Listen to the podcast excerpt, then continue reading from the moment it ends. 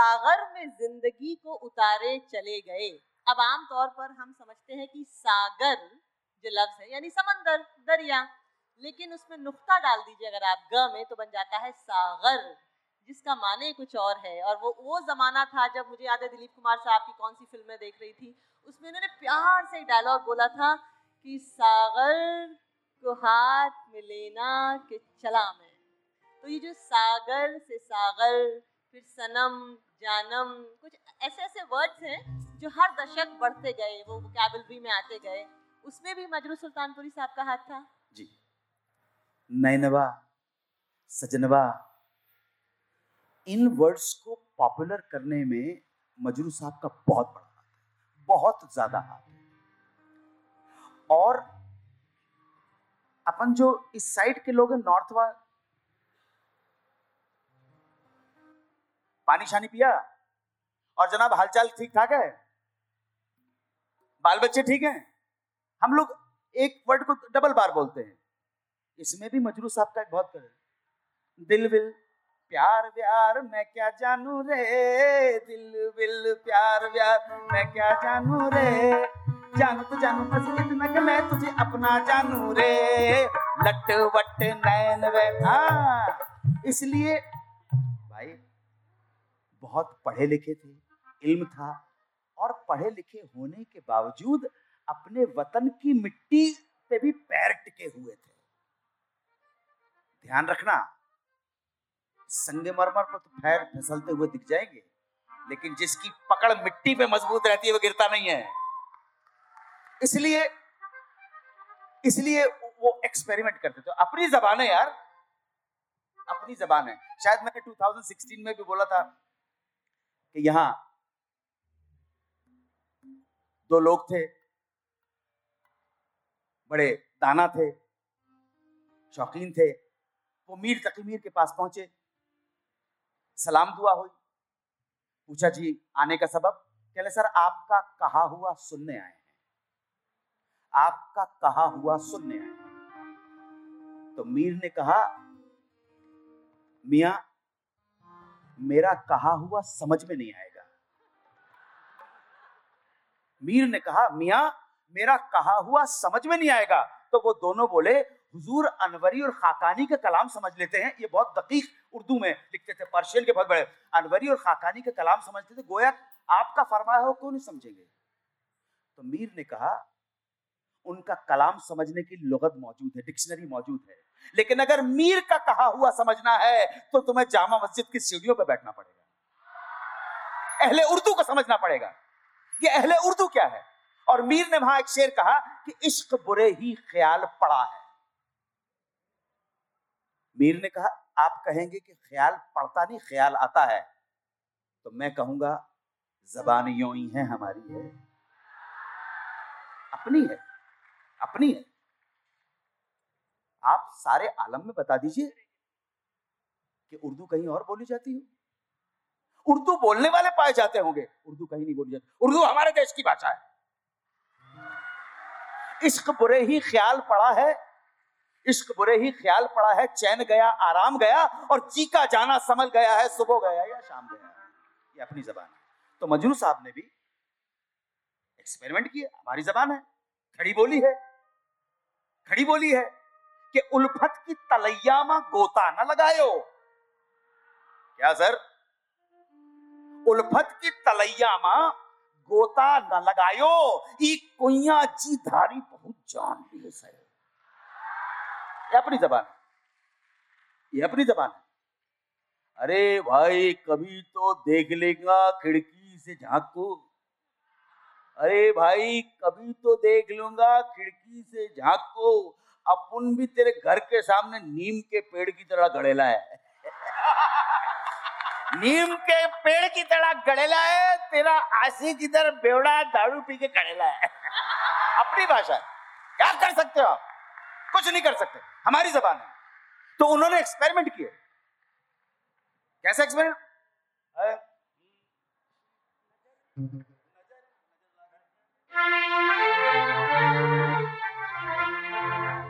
नज़र लागी राजा तोरे बंगले पे नज़र लागी राजा तोरे बंगले पे नज़र लागी राजा तोरे बंगले पे। जो मैं होती राजा चंपा चमेलिया चमेलिया। होती राजा चंपा चमेलिया। जो मैं होती राजा चंपा चमेलिया, जो मैं होती राजा, चंपा चमेलिया। लिपट रहे बंगले पे। लिपट रहे राजा, तोरे बंगले पे। नज़र लागी राजा, तोरे बंगले पे। नज़र लागी राजा, तोरे बंगले पे।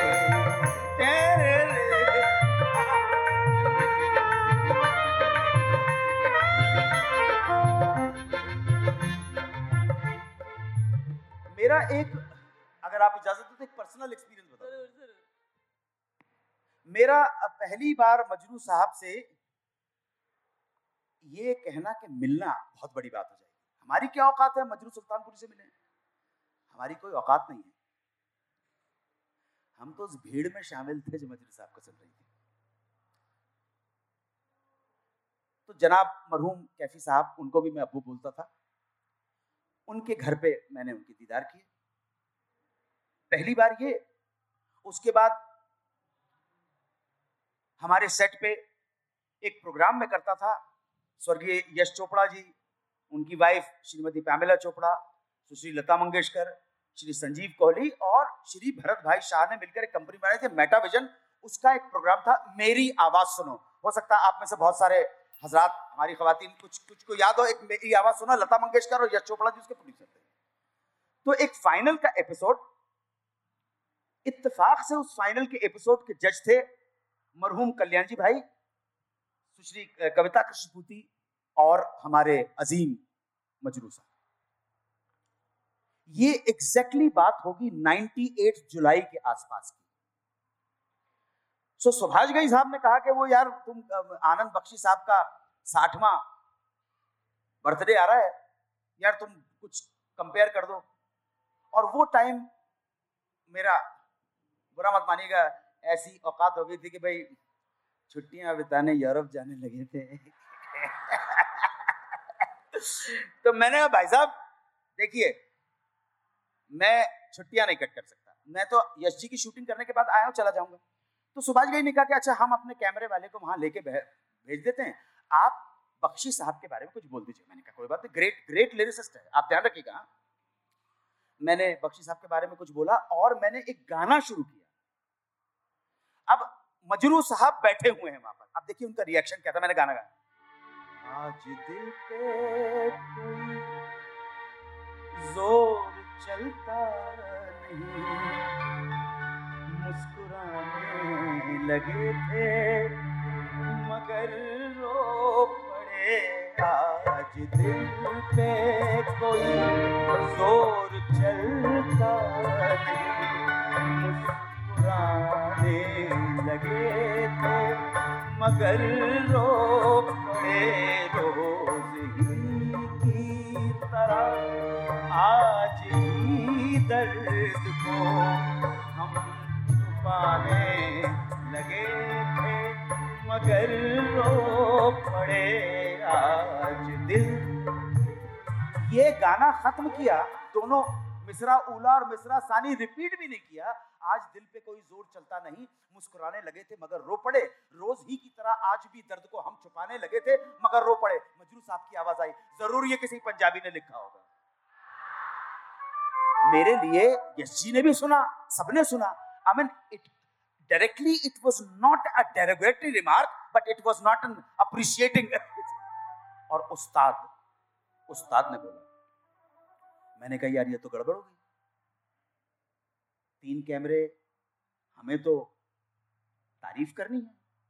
आनंद बख्शी साहब की। मेरे पास पाँच सेकंड में मुझे एक डिसीज़न लेना था कि ऐसा आनंद बख्शी का कौन सा गाना सुनाऊं ऐसा कौन सा नगमा छेड़ू कि उस्ताद के मुँह से बाहर निकल पाए? बहुत बड़ा चैलेंज होता है। पाँच सेकंड के अंदर। ऐसा कौन सा नगमा गाऊं कि उस्ताद का है अब ये आप सब लोगों की दुआ है। मेरे बुज़ुर्ग, मेरे वालदेन, मेरी माँ, मेरे बाबूजी का आशीर्वाद है कि ये अक्ल उस वक्त अल्लाह ताला ने मुझे फरमाया। मैंने पाँच सेकंड के मैंने कहा, देखिए, आनंद बख्शी ने उन्होंने कहा, पंजाबी ने लिखा होगा। मैंने कहा, पंजाबी ने एक और गाना लिखा अरे खत लिख दे संवरिया के नाम, बाबू, खत लिख दे संवरिया के नाम, बाबू कोरे कागज़ पे लिख दे सलाम, बाबू।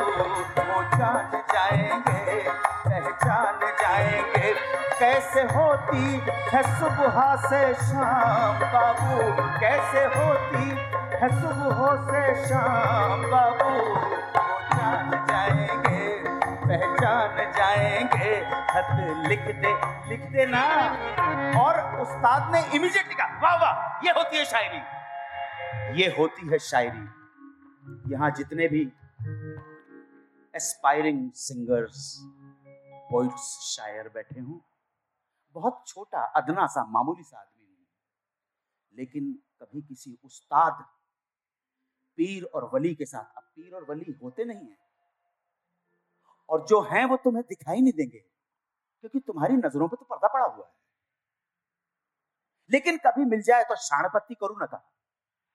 हमारे महाराष्ट्र में एक कहावत है, शाणपत्ती करू ना कहा? शाणपत्ती मत करना, पूरी ईमानदारी के साथ जाना तो पीर तुम्हें तबर्रुक मिल जाएगा। ध्यान रखना। हद से ज़्यादा भी प्यार मत करना। दिल हर एक पर निसार मत करना। हद से ज़्यादा भी प्यार मत करना।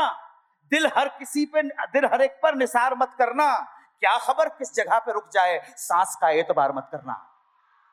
बहुत सारे क्लासिकल गाने क्लासिकल राग के ऊपर आधारित गाने, मजरू साहब ने लिखे आपको गाने पसंद है, गाने याद हैं, लेकिन अब ये जश्न रेख्ता का जो प्लेटफॉर्म है, इस प्लेटफॉर्म के ज़रिए आप सब लोगों को, करोड़ों लोगों को यह भी मालूम होना चाहिए कि जिसके गानों पे आप झूमते हैं ठहाके लगाते हैं, खिलखिलाते हैं कभी कभी आँसू भी भिगा जाते हैं, उसको लिखने वाला कौन है? मजरू सुल्तानपुरी।